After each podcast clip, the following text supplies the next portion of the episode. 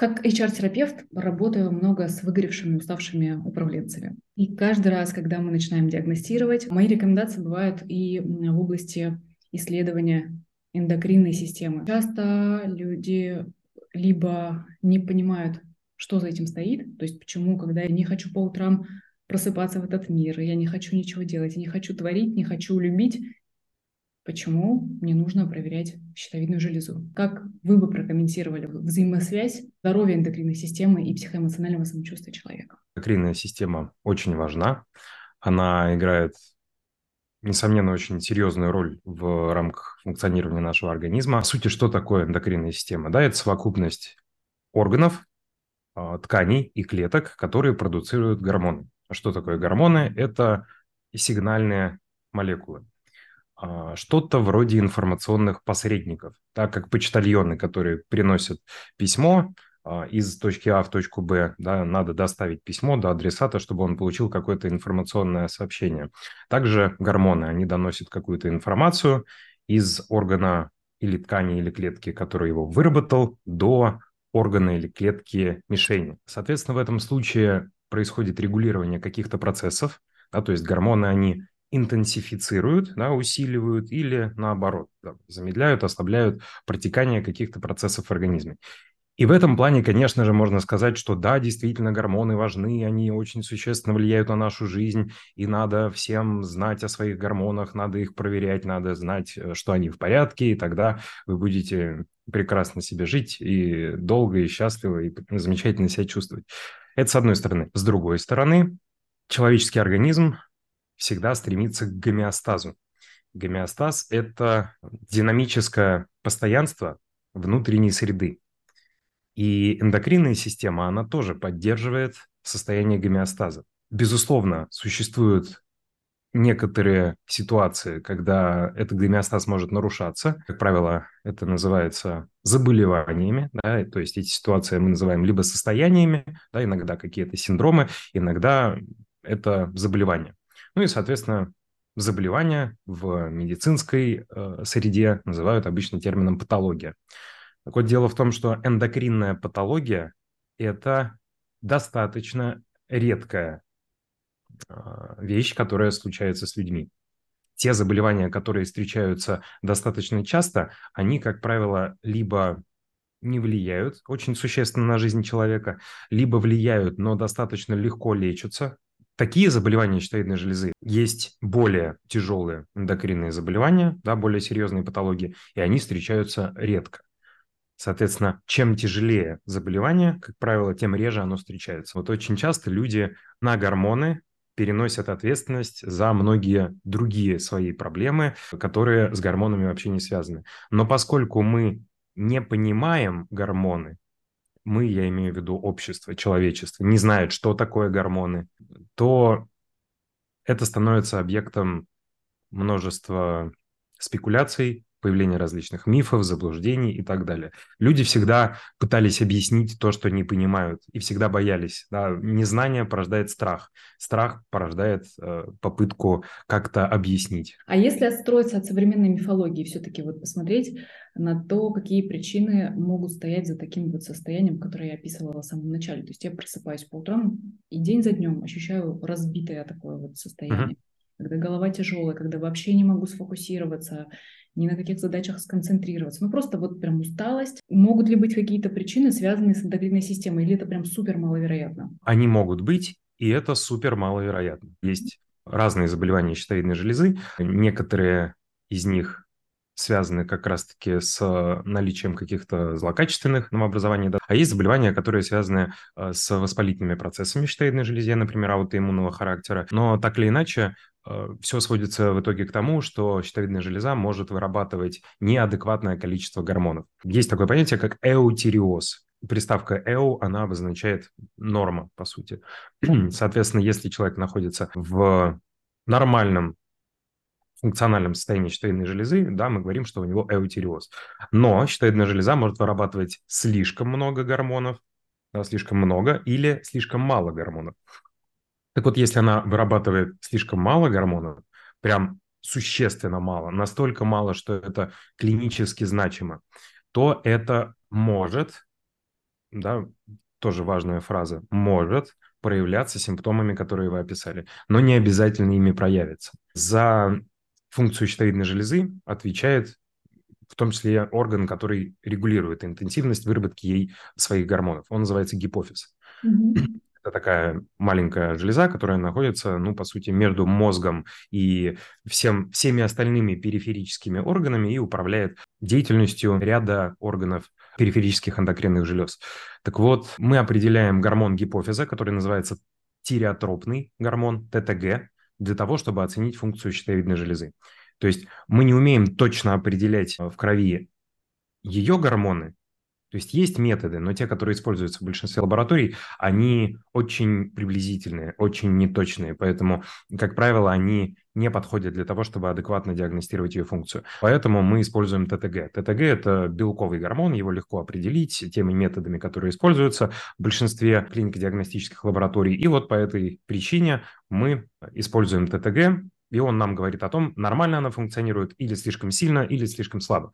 Так вот, бывает такое, что люди приходят с симптомами, которые вы описали, и приносят бумажку, на которой написано, что у них ТТГ этот находится немножко выше нормы.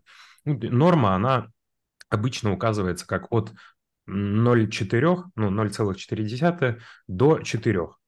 И у человека может быть ТТГ 5 ну, там, или 6, 6,5. И вот он говорит, ой, все, доктор, у меня щитовидка совсем отъехала, и вот поэтому я такая, такая там усталая, разбитая, нет сил, нет желания жить, вообще все угасло. При этом в этот же момент бывает так, что люди приходят с ТТГ 140, там, 160, то есть это многократно, в десятки раз, да, более высокий показатель, и у них нет таких жалоб. То есть они нормально себя чувствуют. То есть это случайная находка появляется. Человек приходит по каким-то другим жалобам. Можно ему заодно на всякий случай из серии назначить сдать вот этот ТТГ, и оказывается, что он там 150. У человека все в порядке.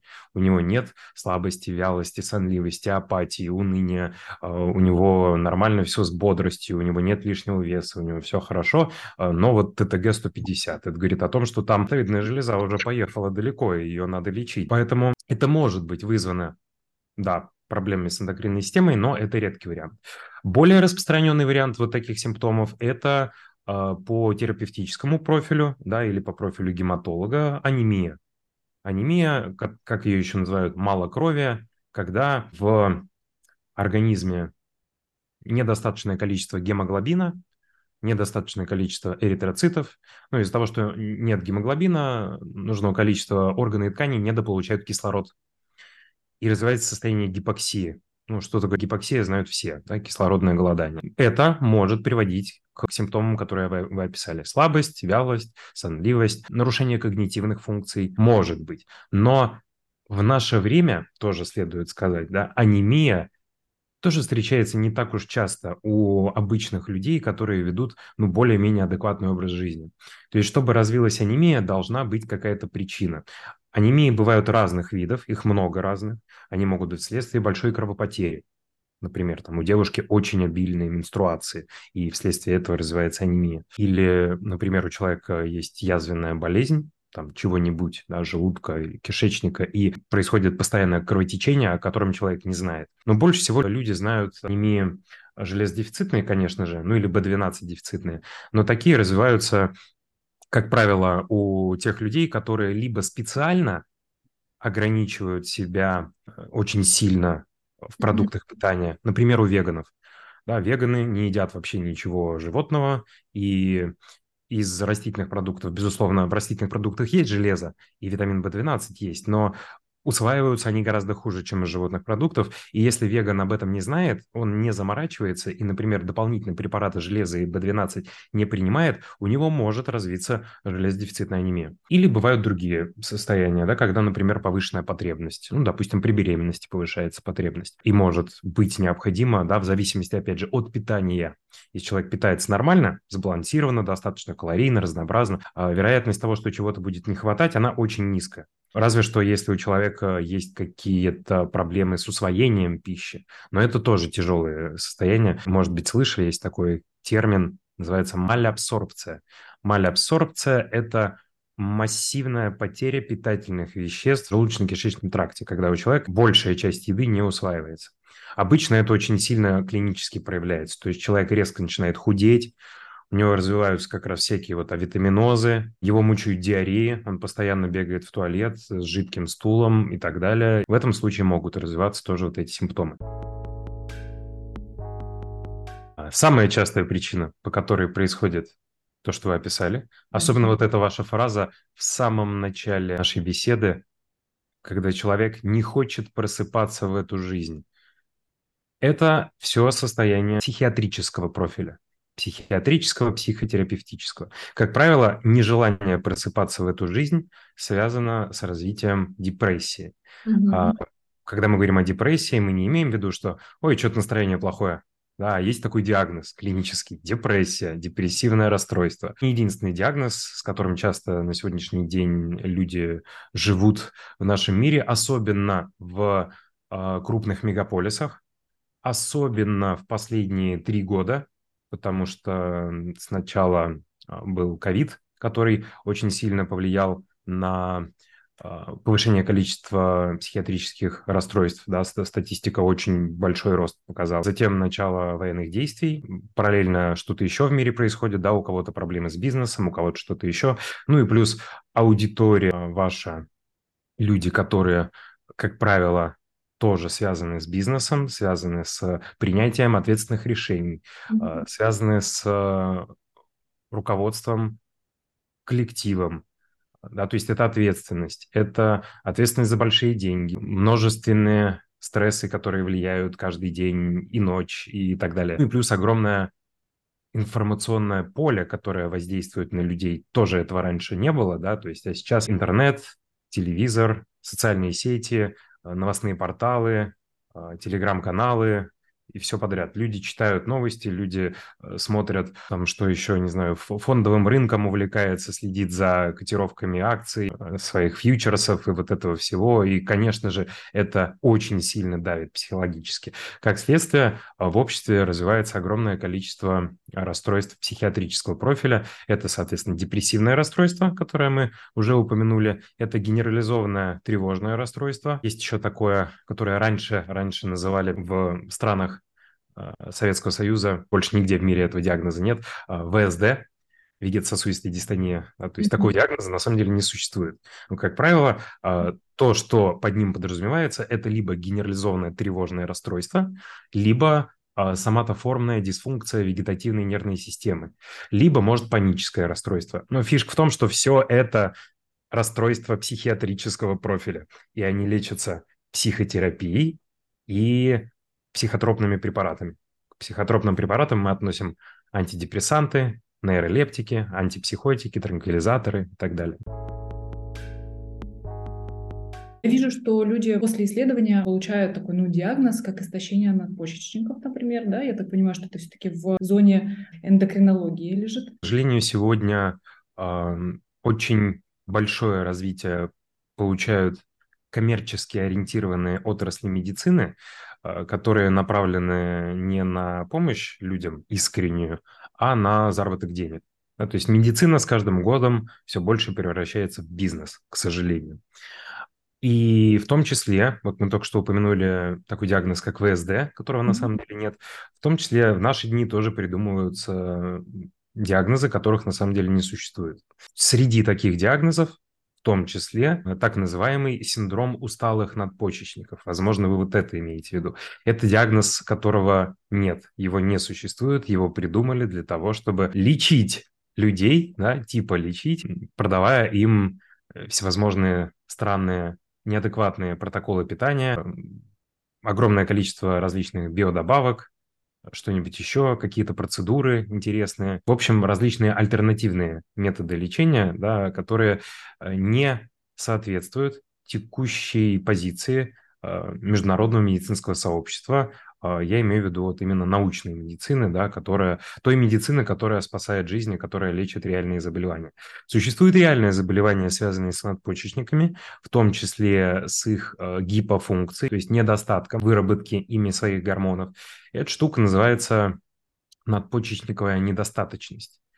Это тяжелое заболевание, тяжелое, которое проявляется не вот так, как мы с вами обсуждаем, а гораздо серьезнее. И если это заболевание не лечить, а лечится оно тоже очень серьезно, да, назначается заместительная терапия препаратами гормонов надпочечников, да, то есть а, чаще всего, ну, обычно, да, это так называемый гипокортицизм, то есть не, не вырабатываются в достаточном количестве гормоны э, глюкокортикостероиды, в частности, кортизол.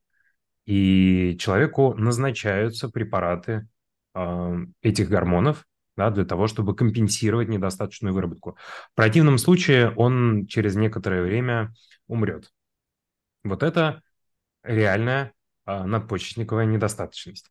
А то, что сейчас э, каждому третьему человеку лепят различные псевдоспециалисты, э, это на самом деле, как правило, вообще никак не связано с надпочечниками, а связано а, с образом жизни человека и с его психоэмоциональным состоянием.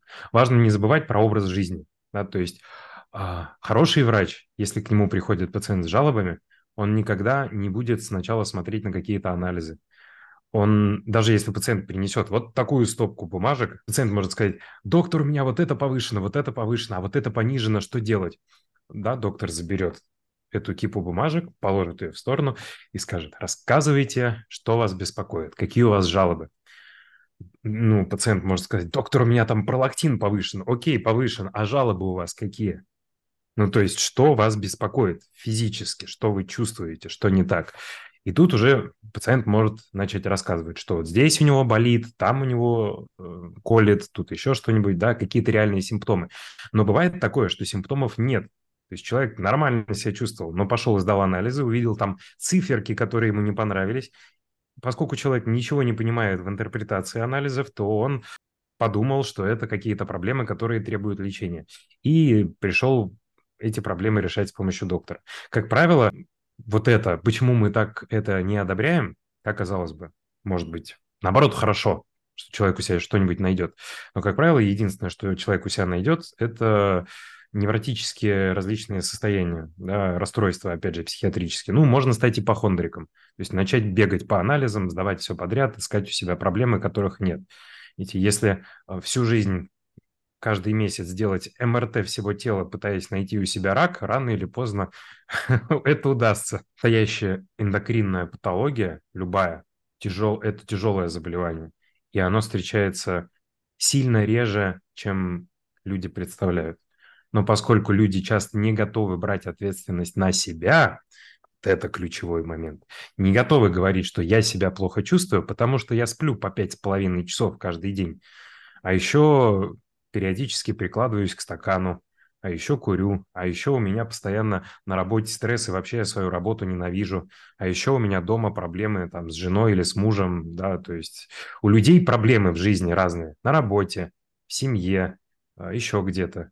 Решать эти проблемы сложно, это требует усилий, это требует а, большого количества ресурсов и эмоциональных, и времени, и так далее.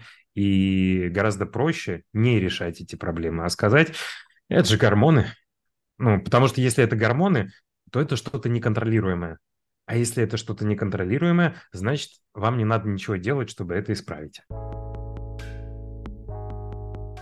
А как я, как пациент, который все-таки хочет понять, а что со мной сейчас на самом деле, ну не каждый месяц я хожу на МРТ, а вот раз в пять лет или раз в год, какой-то такой гигиенический момент. У меня сейчас чекап всего организма. Что я должна как пациент учитывать на приеме у эндокринолога, чтобы со спокойной совестью и душой уйти, понимая, что меня сопроводил профессиональный врач? При этом пришли как пациент к эндокринологу с жалобами или без них провериться на всякий случай? Интересный вопрос. Э, конечно, меня интересует в первую очередь вот эта жалоба на э, психоэмоциональное состояние. Какое-то, да, не такое, к какому я привыкла, или какое-то, не знаю, более агрессивное состояние, какие-то неконтролируемые эмоции, которые часто также приписываются гормональному фону, некорректно работающему. Вот если мы можем рассмотреть обе стороны, когда есть жалобы, именно вот такого характера. И когда жалоб нет, я просто в формате чекапа прохожу обследование. Приведем пример две разные ситуации. Как сделает коммерчески ориентированный врач и как сделает хороший врач. Коммерчески ориентированный врач, когда вы к нему придете, а, может ну, практически сразу отправить вас на какие-то дополнительные виды диагностики. Это может быть лабораторная диагностика, да, то есть анализ каких-то биоматериалов организма, кровь, моча, слюна, кал и так далее. Ну, в эндокринологии мы на анализ кала обычно не отправляем, это делают гастроэнтерологи. А, соответственно, это также а, может быть назначение каких-то инструментальных видов диагностики. Там можно сделать УЗИ, а, МРТ, КТ, рентген. Ну, в общем, Дело в том, что клиники на сегодняшний день, особенно если мы говорим о частных клиниках, особенно если мы говорим об элитных частных клиниках, чек делают в основном на а, диагностических процедурах, а не на приемах. Угу. Безусловно, прием врача на сегодняшний день может стоить дорого, если мы говорим о Москве и о серьезных э, клиниках, либо с хорошей репутацией, либо с хорошим пиаром, то прием врача может стоить 15-20 тысяч рублей за прием. Все равно это не основная прибыль, которую зарабатывает клиника. Основная прибыль зарабатывается лабораторией да, как раз на анализах, всевозможные анализы, анализы, анализы. Врач, который хочет заработать больше денег, он не будет заморачиваться э, с тем, чтобы выяснять реальные подробности личной ситуации пациента, а будет думать о том, каким образом можно побудить его оставить в клинике как можно больше денег.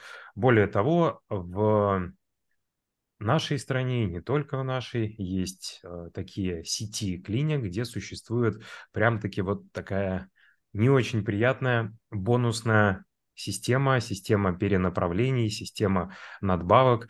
Э, ну, грубо говоря, когда э, к вам, как к врачу первичного звена, приходит пациент, вы его перенаправляете к другому специалисту, потом еще к другому, там еще какому-то, и за каждое следующее перенаправление вам идет какой-то процент. Например, вы э, эндокринолог к вам пришли на э, обычный прием, вы отправили на УЗИ, еще плюс отправили, допустим, к гастроэнтерологу и плюс еще отправили еще кому-нибудь. Mm-hmm. И с каждой следующей процедуры, которой пациент будет приходить, вам, например, по 5% от стоимости. Бывает такое. Бывает, что проценты от анализов, которые сдаются, тоже отстегиваются. Ну, есть, я не буду называть никакие бренды, никакие названия, но есть в Москве, например, такие сети клиник, в которых настолько система поставлена на поток и настолько жестко настроена, что знакомые коллеги не выдерживали этой системы и увольнялись. Не потому что зарплата плохая, зарплата, наоборот, хорошая, а потому что совесть мучила. Не mm-hmm. готовы были дальше это делать. Знаете, как некоторые провизоры уходят из аптек, меняют профессию, потому что не готовы э, впаривать людям огромное количество всякого мусора, который продается в аптеках, потому что в аптеках процентов 80, если не 85, э, это препараты с недоказанной эффективностью и БАДы. А реально рабочих препаратов в аптеке немного. И в основном они рецептурные. Такая коммерческая история, которая не про настоящую медицину. Антиэйдж, превентивный, интегративный. Это то, что сейчас очень модно, то, что сейчас на слуху, но это то, что является медицинским бизнесом как раз-таки. Да, то есть назначить 100-500 тысяч анализов, э, столько же БАДов, желательно по промокоду и так далее. Лишь бы человек больше ходил, чаще обращался, что-то сдавал, тратил деньги, э, и бизнес на этом бы зарабатывал. Соответственно, если вы видите вот такую историю, то лучше держаться от нее подальше. Лучше выбирать тех врачей, которые э, работают либо в клиниках, которые придерживаются принципов доказательной медицины. Сейчас даже клиники такие есть, прям целые клиники, которые некий фейс-контроль у себя устраивают при приеме на работу. Они не берут туда врачей э, с антинаучным подходом, с антинаучными взглядами. Или можно обращаться, я знаю, что все скептически отнесутся, но можно обращаться в государственные учреждения, да, в больницы, поликлиники государственные, а, безусловно, даже, ну, даже если не хочется по страховке это делать, да, там по э, ОМС и так далее, ну, есть платные услуги, то есть можно на, на нормальные платные услуги подписаться. Просто вероятность того, что вам в государственной клинике, больнице э, будут продавать какие-нибудь экстракты ромашки и одуванчика для того, чтобы лечить вашу усталость, стремится к нулю. И поэтому, если вы не хотите наткнуться на шарлатанов, то это повысит вероятность того, что там вы их не найдете. Возвращаясь к тому, как бы поступил хороший врач в этой ситуации, он бы сначала собрал анамнез. То есть он бы опросил пациента, какие у вас жалобы, что вы чувствуете, на что вы обращаете внимание, то есть что пошло не так, какие перемены в вашей жизни произошли, в вашем самочувствии, в вашем, может быть, внешнем виде, в чем-то еще, чем проявляется та проблема, с которой вы пришли, какие симптомы, какие жалобы. Это первое. Второе, надо собрать семейный анамнез. Чем болели родители, братья, сестры, если были, бабушки, дедушки. Было ли у кого что-то такое, что может повышать э, статистически вероятность возникновения у человека генетически обусловленной патологии, потому что некоторые заболевания, они имеют повышенный риск возникновения в случае, если ближайший родственник их имел. Да, допустим, если у мамы был диабет второго типа, да, то у ее дочери э, шанс на развитие диабета второго типа будет чуть выше, да, в некоторой степени выше, чем в случае, если бы у мамы не было диабета второго типа. Ну, к слову, диабет второго типа развивается на фоне избыточного процента жира в организме. Просто порог вхождения у всех разный. У кого-то при одном проценте жира он манифестирует, да, то есть разовьется, у, кого-то при другом. И вот если семейный отягощенный анамнез присутствует, то есть есть э, родственники, которые этим болели, то шанс будет выше что это случится. Просто статистически. Но не гарантирует, да, это не гарантирует, что что-то случится. Так вот, после того, как мы полностью соберем анамнез узнаем, как себя пациент чувствует, э, какие у него жалобы и вот это все, дальше мы его осмотрим. Угу. Можно и покровы, глаза, слизистые, волосы, может быть, кисти рук э, и так далее. Посмотрим, живот посмотрим, еще что-нибудь посмотрим. После всего вот этого, когда мы оценили то, что пациент рассказал, оценили то, как он выглядит. В большинстве случаев диагноз уже можно поставить. То есть обычно человека с эндокринной патологией видно, когда он входит в кабинет, чаще всего. Да, то есть, как я и говорил в начале, эндокринная патология – это тяжелое заболевание. Это не то, что ну, человек не будет выглядеть как обычный здоровый человек в большинстве случаев. Безусловно, есть ситуации, когда болезнь маскируется, и в этом случае оценивая предтестовую вероятность, то есть вероятность того, насколько мы попадем в точку, когда назначим анализ. Mm-hmm. Да, мы уже, собственно, назначаем этот анализ. Дополнительная диагностика, она может быть лабораторной, да, кровь, например, сдать, может быть инструментальной, например, УЗИ сделать щитовидной железы там, или еще чего-нибудь. И в том-то и дело, что учитывая то большое количество различных погрешностей и отклонений, которым подвержены э, анализы, мы снижаем вероятность этих погрешностей, когда э, хорошо, правильно оцениваем вот эту претестовую вероятность. То есть если я, допустим, по вашему внешнему виду и по вашим жалобам уже заранее предположил, что у вас гипотереоз, судя по всему, да, щитовидная железа недостаточно хорошо функционирует, и я отправляю вас сдать ТТГ, я уже предполагаю, что он будет больше 10. Угу. Анализы мы в этом случае сдаем один анализ для того, чтобы подтвердить это наверняка, что вот, да, точно, выше 10. В этом случае назначается заместительная терапия гормоном щитовидной железы, левотироксином. Есть противоположная ситуация, да, которую вы рассказали, когда нет жалоб, человек решил сделать чекап. Тут проблема в том, что раз нет жалоб, то нет и претестовой вероятности. Мы не можем заранее говорить, что у человека что-то, потому что он уже заранее хорошо себя чувствует. Mm-hmm. И учитывая то, что анализы очень сильно имеют свойство меняться с течением времени и колеблются в зависимости от огромного количества факторов, мы можем столкнуться э, с большим количеством трудностей при интерпретации. Например, возьмем тот же самый тиреотропный гормон, раз мы так много уже о нем поговорили. Тиреотропный гормон, как и все остальные гормоны, в течение суток колеблется. То есть в крови он не находится в постоянном состоянии, он постоянно меняется. А, Причем у тиреотропного гормона особенность такова, что он, если мы говорим по стандартном режиме э, сна и бодрствования человека, да, то с утра он выше, а в дальнейшем он снижается в течение дня. И получается, что если человек, там какая-нибудь девушка пойдет э, сдать э, этот гормон щитовидной железы, точнее гормон гипофиза, который показывает фун- функцию щитовидной железы, его сдаст в целях, ну просто так интересно посмотреть, как там щитовидная железа, и увидит, что он у нее 5, да, это выше 4, значит, это выше нормы, значит, это уже субклинический гипотереоз. Она может запаниковать, распереживаться, полезть в интернет, начать гуглить себе диагнозы, объяснять все, все свои проблемы вот этим ТТГ-5 и так далее. При этом, если, допустим, вот она его сдала кровь в 7 часов утра, и он у нее 5, если потом она пересдаст кровь, допустим, в час дня, в обед пойдет, сдаст еще раз, он у нее уже может быть, ну, например, 3,5. Угу, угу. То есть это как получается? Утром у нее был гипотереоз, а днем она выздоровела, да? Ну, вот этих нюансов обыватель не знает.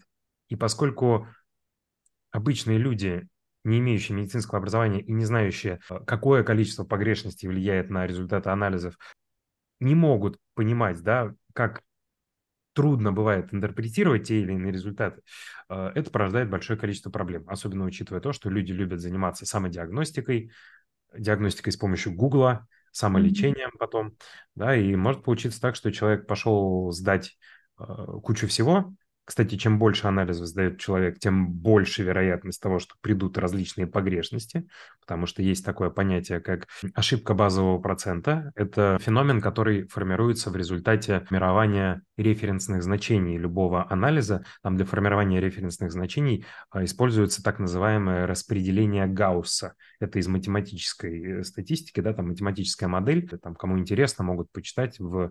Э, есть такая дисциплина в медицине эпидемиология. Да, это mm-hmm наука об исследованиях и так далее. И там про это рассказывается. Распределение Гаусса, или по-другому нормальное распределение, оно подразумевает, что э, в норму, так называемую, попадает 95% популяции, а 5%, да, по 2,5 выше и ниже отсекаются. Это говорит о том, что если вы или я пойдем в лабораторию и сдадим любой анализ, то у нас будет 5% вероятность того, что он придет не в норме, повышенным или пониженным, даже в случае, если на самом деле мы абсолютно здоровы. И это говорит о том, что если вы, например, завтра сдадите 100 анализов, ну вот в рамках чекапа, то 5 из них минимум в любом случае придут не в норме, даже если вы абсолютно здоровы. Но если вы этого не знаете, вы можете запаниковать и mm-hmm. начать беспокоиться. Плюс огромное количество ошибок происходит на преаналитическом этапе, на этапе подготовки. Как человек подготовился к анализу, правильно ли он все сделал, не накосячил ли он как-нибудь до того, как сдал кровь. Потом, как у него забрали кровь, как ее хранили, как ее транспортировали, как ее проверяли на приборах, правильно ли приборы откалиброваны, качественные ли химические реагенты использовались, не накосячил ли лаборант. И вот это все. И всех факторов, влияющих на погрешность, огромное количество. Зачем я все это рассказываю? У нас может быть ситуация, когда условный человек X решил сделать чекап, прекрасно себя чувствовал, все было нормально, сдал кучу анализов, увидел там много красных цифр, которые вылезают за пределы нормы. При этом на самом деле все в норме, все в порядке у него. Но он может получить такие цифры из-за того, что повлияли лабораторные погрешности, ложноположительные результаты, ошибка базового процента и другие факторы. Как следствие, человек может сильно встревожиться, у него может ухудшиться психо- психоэмоциональное состояние, которое мы уже поговорили, что очень важно для нормальной жизнедеятельности и качества жизни. А, у него может на этом фоне а, появиться желание дополнительно проверить что-нибудь, да, например, начать проходить КТ, УЗИ, МРТ, чего-нибудь. Например, человек может неправильно сдать пролактин, увидеть, что пролактин повышен, на самом деле, потому что он неправильно его сдал, неправильно подготовился. Но он может загуглить причины повышения пролактина.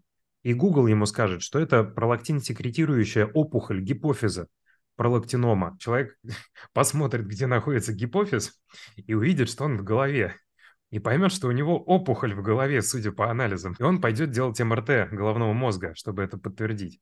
Да, МРТ с огромной долей вероятности это опровергнет, но человек проведет несколько дней, может быть, да, с мыслью, что у него опухоль в голове. А, он даже не будет меньше переживать из-за того, что она доброкачественная, потому что все равно опухоль в голове – это что-то страшное для нормального человека.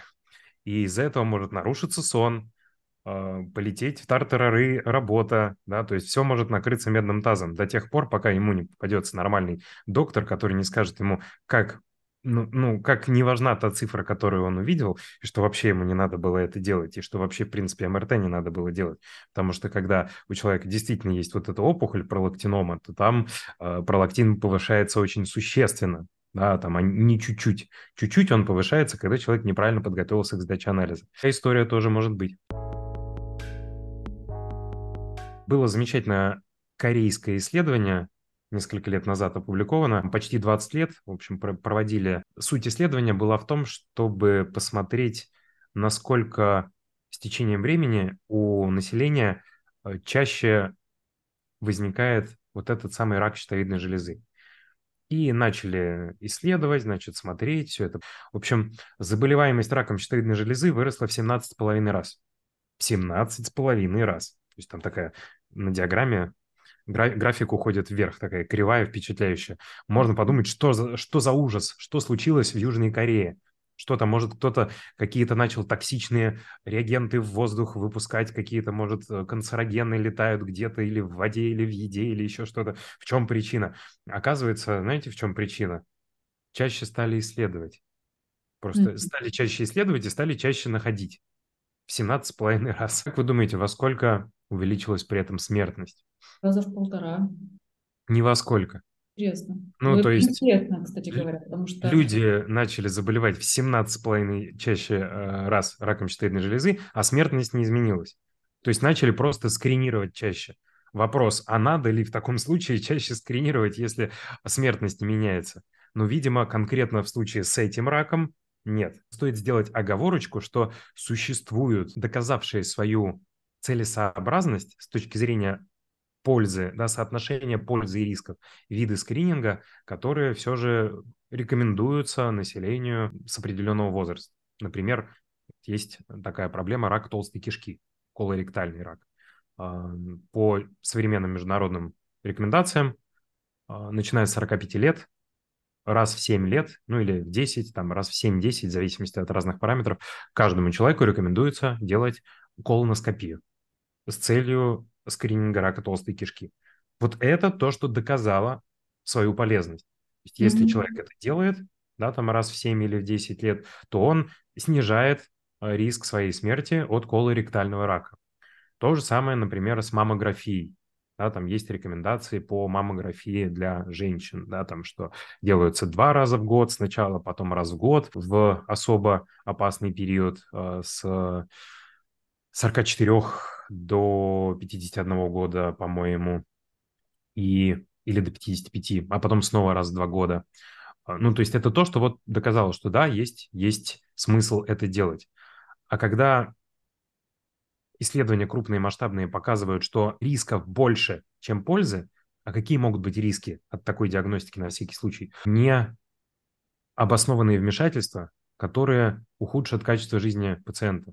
Есть, например, заподозрили у пациента какой-нибудь рак, что-нибудь вырезали, и это привело к тому, что качество жизни человека ухудшилось.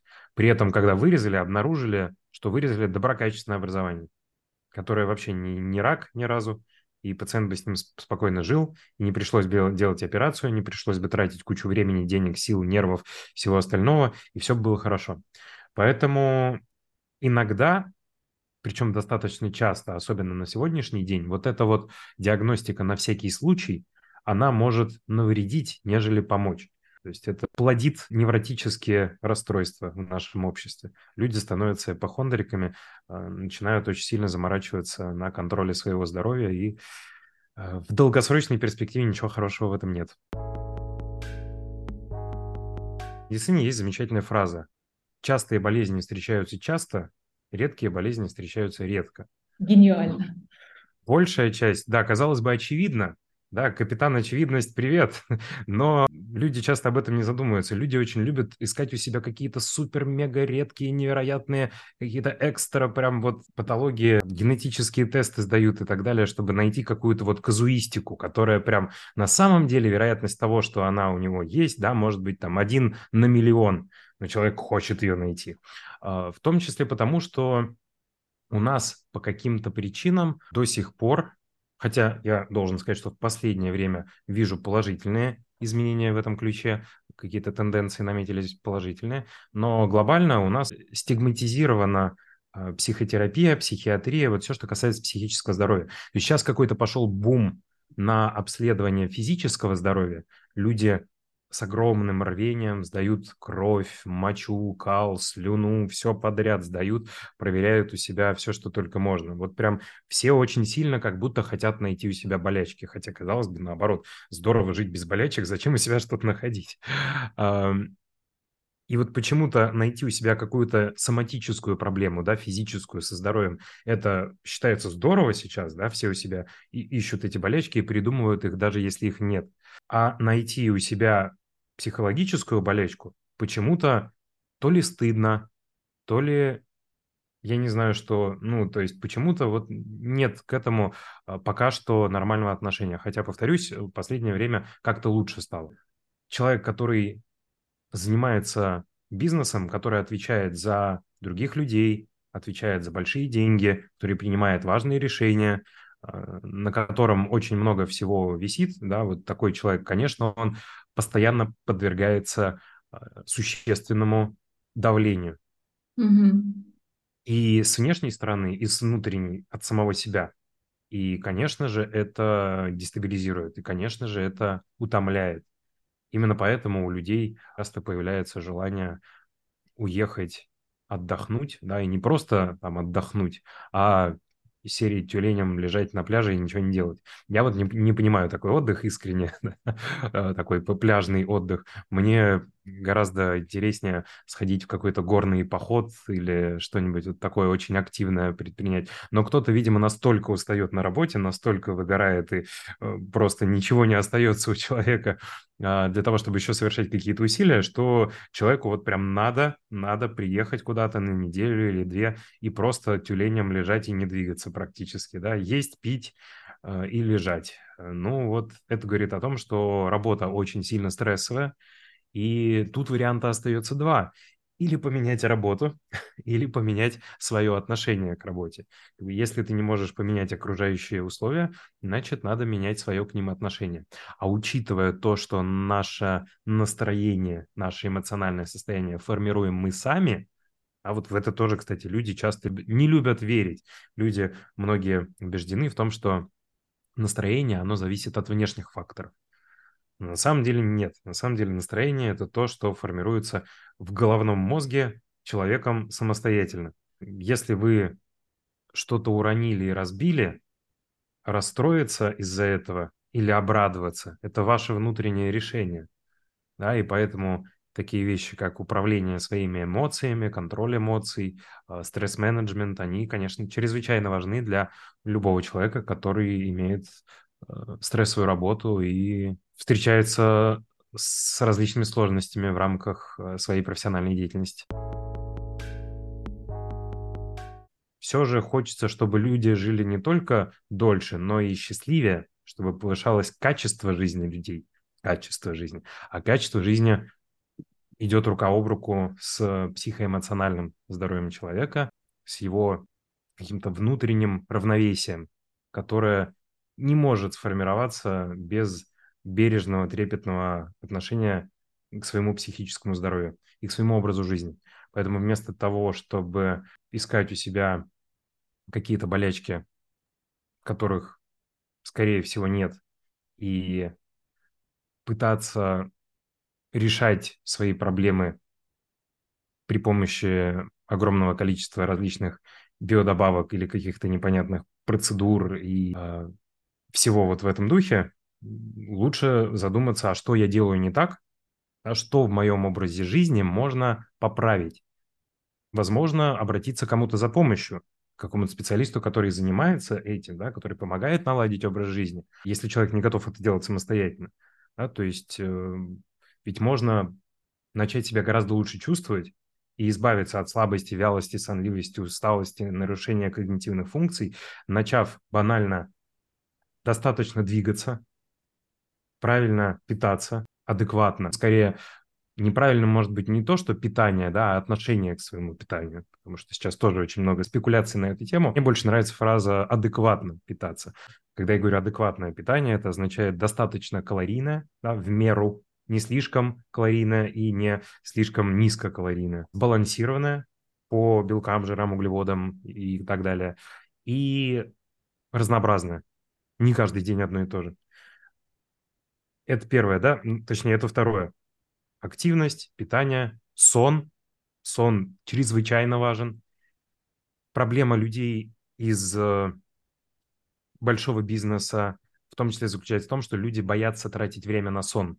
А у людей есть такая фобия, что если я буду много спать, я не успею много заработать. Да, то есть тут жалко, жалко спать. 8 часов на сон, вы что, куда, куда мне 8 часов спать? Это ужасно. Но а, к слову о нарушении когнитивных функций обо многом другом, а, между прочим, депривация сна, да, депривация сна – это хронический недосып. А, депривация сна способствует как ухудшению когнитивных функций, памяти, внимания, концентрации, скорости принятия решений, аналитических э, способностей и так далее, так и более раннему развитию нейродегенеративных заболеваний, да, деменции, Альцгеймер, Гентингтон, Паркинсон, вот эти вот заболевания центральной нервной системы нехорошие, они развиваются раньше и с большей вероятностью, если человек всю жизнь не досыпал. Поэтому вот эта боязнь тратить время на сон и погоня за заработком, там, за бизнесом и так далее, может привести к тому, что у человека наоборот раньше его центральная нервная система скажет, так, стоп, с меня хватит, и на этом вся успешная карьера человека закончится. Поэтому, дорогие слушатели, не пренебрегайте своим сном. Это очень важно. Лично мне, как простому обывателю, это звучит так, что, в принципе, можно и не обследоваться. То есть пока ты не выровнял свой образ жизни, не пожил в этой норме какое-то время, ну, как бы вообще, в принципе, чекапы не имеют как будто бы никакого значения. Да даже если уже человек пожил в нормальном образе жизни, в большинстве случаев чекапы тоже не нужны. То есть это чаще всего именно бизнес-история.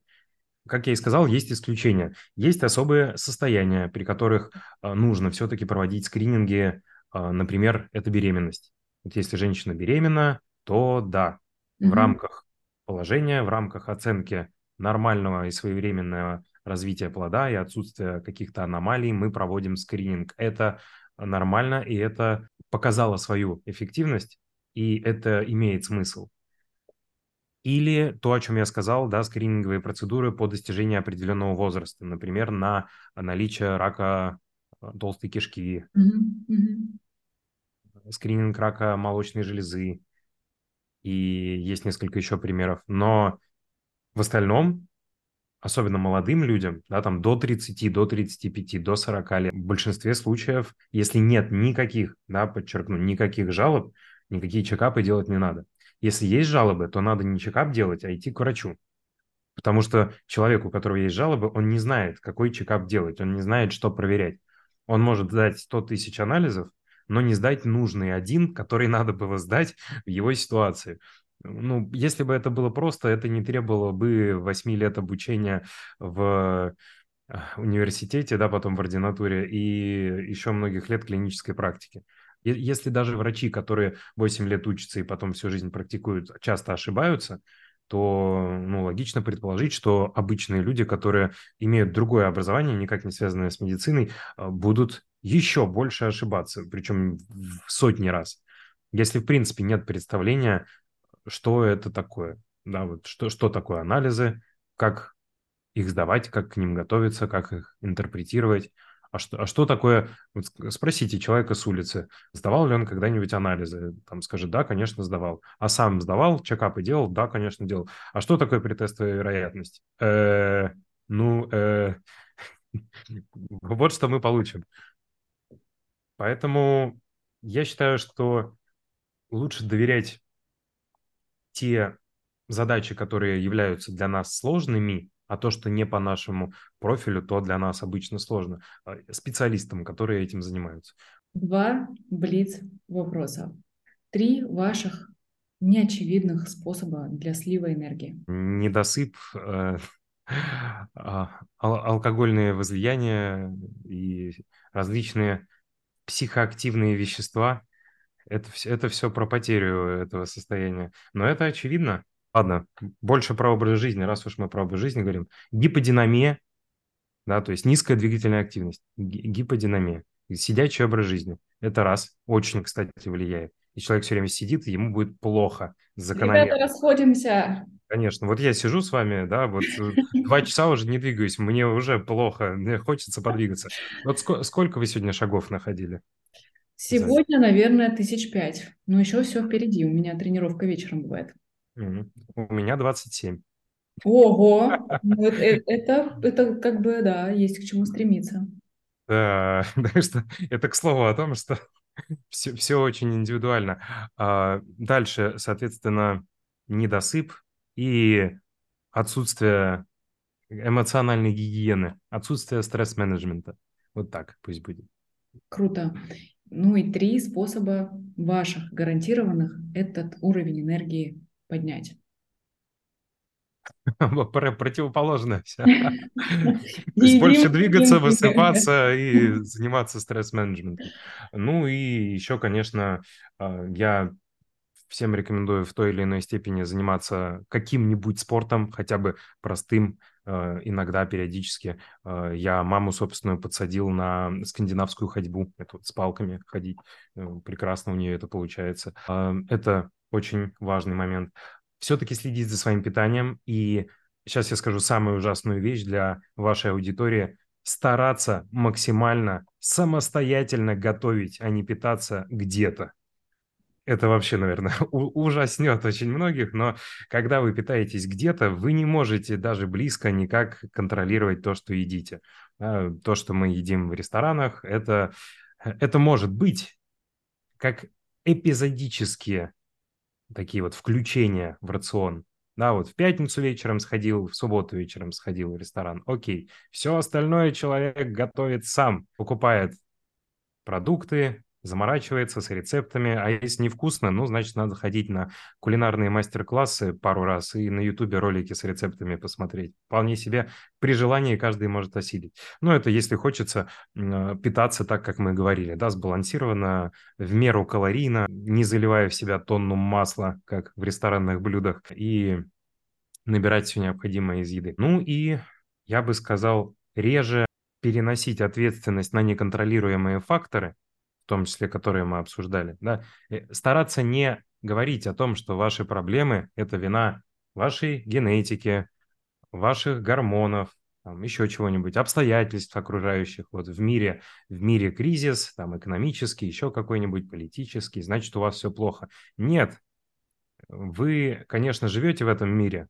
но то, как вы себя чувствуете и какой у вас уровень бодрости, да, там, работоспособности, это зависит прежде всего от вас, от вашего образа жизни, от вашего психоэмоционального состояния. Поэтому меньше переносить ответственность на э, других и на какие-то вещи, которые вы не контролируете, и больше брать ее на себя, брать свою жизнь в свои руки и действовать.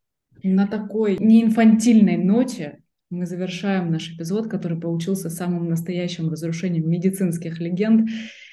Павел, огромное вам спасибо за то, что вы поделились своим видением, знаниями э, и подарили нам возможность стать круче в том, что мы делаем через призму этих знаний. И, дорогие друзья, огромное спасибо всем, кто досмотрел этот эпизод до конца. Этот эпизод для управленцев, но когда я говорю управленцы, я имею в виду каждого человека, у которого вся его жизнь — это самый главный бизнес-проект. Поэтому давайте лидировать своей жизни, брать ответственность за свое состояние и наращивать состояние уверенности в себе и способности регулировать уровень энергии в том числе. Пока-пока. Спасибо большое, что пригласили. Всем пока.